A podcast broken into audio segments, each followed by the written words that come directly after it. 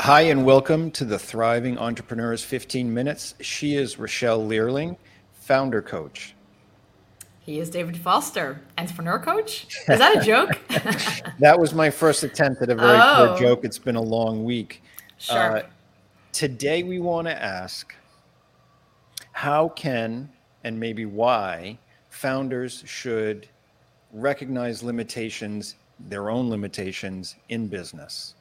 Hmm. Again, a massive topic. I'll say it before you do, Rachelle, but you start us off. Okay. Well, you said it. Um, we can look at limitations from different angles, first of all. Mm-hmm. Um, we can look at your personal sources, resources in terms of energy and, and mm-hmm. time. Uh, but we can also look at your knowledge and your expertise. And mm-hmm. as you said in the description of this, this event, in the beginning, we are everything to the company. We are literally mm. everything. And that mm. is why it, it gains success to your next phase. But what point in time do we have to step back and acknowledge that other people might be better in this role or it might be smarter to, to hire somebody else to, to advise us on certain things? And I think we're going to be talking about that interplay. So um, I think it is a balance. It's really a balancing act. How about yeah. you?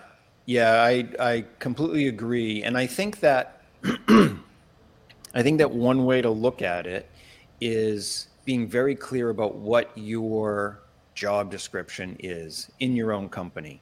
And even when you first start to hire people, you should have a list of what the clear definition is of what you do and what you don't do. Mm-hmm. That's really what a job description is in its in its simplest form. And asking that question can bring you a lot of clarity. Mm-hmm. Yeah, and with that not only comes like literally knowing what to do what not to do mm-hmm. but first starting off knowing that we we would like to do everything ourselves because it's an ego thing because we think yeah. we are smarter at it faster at it. Um, I'm, I'm including myself here. We think we are doing this at a better job than other people could potentially do because it's our company. We know best what's needed. But there is a point in time where you cannot duplicate yourself in terms of energy and time but also in terms of knowledge um, so yeah, I think that when it comes to your limitations, you should also look into reflection and self inquiry and making sure that you know when it's time to, to kind of give in. Yeah, and maybe you could reframe that as not giving in, although it might feel like giving in to your ego. Mm-hmm. Because what we're really talking about is confidence, right? Yep. Like, what am I confident to do and what am I confident to what am I not confident about doing? Mm-hmm. And if you're going to run a business, if you're going to hire people who are going to do things that you are not going to do, you have to be confident in that. You have to be confident in the line between this is my job and this is not my job. Mm-hmm. And the other part of running a business that if you become the leader of a business, you're necessarily going to become the person in the room who might be the worst at whatever yeah. you're talking about. Yeah. You you better hire somebody who's really good at logistics and better than you, better at product development, better at IT. The ultimate decisions come down to the person usually who runs the business, who founded it, who owns it. But that doesn't mean that you're going to be able to do that. And that takes a certain amount of confidence to know where your limitations are and be able to deal with them. Mm-hmm. Yeah, I agree when it comes to confidence, it also comes to knowing um, when you're not at your best. Yeah. And, and having that confidence goes two ways. It's knowing that you can excel in a certain area, but it also goes with being okay with knowing that this is a weak spot of yours mm-hmm. or a weak spot of your business. Mm-hmm. And that acknowledgement indeed is where we where you come in with this question. Um, then again, I'm also wondering, how do you make that decision? When do you know? This is that limit, right? It starts with self inquiry, as we said, but then how do you turn it into decisions? When is that moment? What do you base that on? Yeah, I think that's a fair question. I think that's a fair question to ask all the time because as your company grows and changes, what you are best suited to do grows and changes. Mm-hmm. And I think to ask the question is to try to try to separate yourself from the ego and look at the facts. Mm-hmm. Is this working out? Or is it something that I'm just emotionally attached to? they're not they're not easy questions, right? They're not easy questions to to deal with when you have confidence. But you know, one question to ask is like, is there a good reason that I'm doing this? Or is mm-hmm. there a better reason to do something else or to give this to somebody and really oversee it and manage it? Mm-hmm. Yeah. And I also wonder if we look at reflection, um, when we look at the problems in business or the challenges that we are facing, um, it not only comes down to hiring the right people, but even seeing the pattern of what am I not letting go of? What am I still holding on too tightly of? It can be that we still hire somebody, right? But we can still be controlling in that position. And um, what does it cost us to stay in that position and be involved versus what is it costing the other who is supposed to be taking over to not have that full leadership and that full ownership because we're that scared of losing control? Right, right. See that I I'm really glad you mentioned the control piece because mm-hmm. if you know let let's say that your company does product development for a certain thing mm-hmm. and you know you started the company you have a good idea of what's going on you came up with a with a good product but then people who are better at it are doing some of that work mm-hmm. well do you still control it mm-hmm. do you actually need to do the work to control it? Do you need to see every single step of the way? Those are really good questions to ask. And you're right to mention the ego because the ego wants control. The ego wants to stay it wants to stay alive and in the process. But you mm-hmm. might be, you're probably going to be much better off if you let some of that go out of the control of the ego and really concentrate on what the facts are of the situation. Yeah.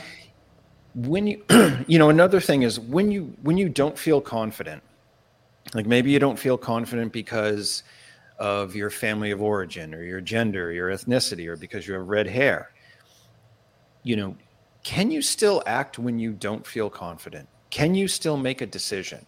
Mm-hmm. How and the other question is how realistic is my lack of confidence mm-hmm. and those are two really, really critical questions because, you know, at first we talked about, well, you know, my limitation in, you know, IT is this, and I'm going to let other mm-hmm. people do it. Mm-hmm. But then when you end up in a meeting, in a boardroom, talking to an investor, doing whatever, you might feel like, you might feel a little imposter syndrome. Like, ah, Yeah. this isn't good enough for me, right? Right. Or I'm not good enough for this. But can you still act? And how realistic is your feeling that, you know, I, I need to have confidence to be able to do this? Mm-hmm. Yeah, I so agree. And it comes also with conveying that, hey, I'm not even sure what I'm saying here. This is not my field of, of interest or my field of expertise. Um, that weakness should also be shown in certain areas because if we don't, then it looks like we're like playing hardball, mm-hmm. but in the back end, things are really messing up. And I think we know, we can innately feel when that point has been reached where we know we shouldn't be in this field when it's mm-hmm. not, you know, our, our thing to mention. Mm-hmm. Um, but we also have to stay strong to the outside world and, and especially to investors, as you say. Um, I think rather sooner than later, we need to tap into external sources. Um, Yes. But also be very fair to whoever is working with us. Like, hey, uh, I started this business with the idea, with the vision, with the first, you know, first sprints. But my role needs to change, and, and acknowledging that you need to change that role in a completely different way of like almost being the magician of your your sources and your resources. Um, that is a challenge, and indeed, you have to trust that you're able to make that change Right. and um, have the right evaluation almost of Right. of the limits there. Right, right. I'm watching time fly by. We have mm-hmm. five minutes left. For whatever reason, we're not seeing any comments from anybody. Hopefully, that's not another technical glitch, but maybe it is. For sure, it you is. know but to pick up what you were saying mm-hmm. yes you need to change the way you look at what you do as your company grows and that is based on your limitations and who has the advantage in terms of performing the task for those things that you still need to do you can't predicate taking action or making a decision on having a certain amount of confidence all the time. Mm-hmm. So if you have the big meeting, the big customer, the big opportunity, whatever it is, and you you feel like, well, I need to feel better mm-hmm. to, in order to do this. That's a recipe for disaster because you're always going to be able to find out you're always going to be able to find reasons why not to feel good about what you're doing, who you are, the opportunity at hand. And making the decision to approach it in a positive way actually changes the outcome. Hmm. Yeah. Because that that's going to show the way mm-hmm. you think of the situation, the way you think of your own capabilities here is mm-hmm. going to show no matter what. Mm-hmm. And um, I think it's just natural for founders and entrepreneurs to get to this stage where they have to change and they have to show what really their limits are. But right. we have to be tough and, and, and be courageous enough to to really let that be acknowledged. Um, and I think what I also really want to, to say as a last point, or rather ask you, you said there was there would be like a perfect structure for understanding mm-hmm. what your limits are. Do you agree that people should have like almost like a list of their their skills and the phase that they're in that should be you know matched? Do you think that there should be um, almost like a, a document that you base your decisions on in this kind of situation? Yeah i'm not when you say base your decisions you mean base your decisions about what about choosing whether or not you take this on for instance oh yes that i have actually had people do with great success Mm-hmm. So you've got somebody, they have a dozen people who work for them. Mm-hmm. The company's growing. There's a lot of strong performers there, a lot of people who are in the, call it the startup mindset. And in that mindset, people are used to doing just a lot of things, wearing a lot of hats, so to speak. Yep. But for the founder or entrepreneur, for the owner, writing down a document that says, this is what this is my lane. These are the things that I do. Yep. And then realizing that everything else that happens in the business basically has to be somebody else's responsibility. Mm-hmm. That's a huge benefit. And we all know that if everybody goes home at night and there's something that needs to be done or something that needs to be taken care of, mm-hmm. the owner, the founder is going to have to do it, right? Right. But having that definition, boy, that's so, so helpful. And just like a contract, you know, a, a, contract really isn't something that's enforceable as much as it makes the two parties figure out what they're actually agreeing on. So if that that job description is contract with yourself and with the business, boy, that's really, really helpful. Really, hmm. really helpful. Hmm. Yeah. I think we can leave people with that, just really acknowledging you know what that is that you should not be doing and that you should get somebody else for um, and and actually making decisions from that list i think that is definitely powerful thanks for sharing that and here now i see some comments by the way kathy and now saying, some comments are coming oh, in oh okay um, kathy says strategic plan for rules sounds very powerful yeah i love that yeah idea. definitely jahane hi jahane i hope uh, hope you're staying cool up there um, mm you're describing job description for each member of the team. 100%. 100%. Like that is something that you almost have to do continuously. And those job descriptions for extra credit have to coordinate well together. So everything that the business does has to be covered in some way by all those job descriptions. Mm-hmm. And if we're missing something there, that should be figured out right away before you get to doing that. yes. Yes, because going back to working on your business as opposed to working for it, it can't be as a founder entrepreneur that everything that isn't covered by those job descriptions you have to do at night exactly. because there's not going to be enough time to figure out how to guide the ship. Exactly. So we're screaming into the last minute. Thank you Perfect. guys for your comments. Any parting words?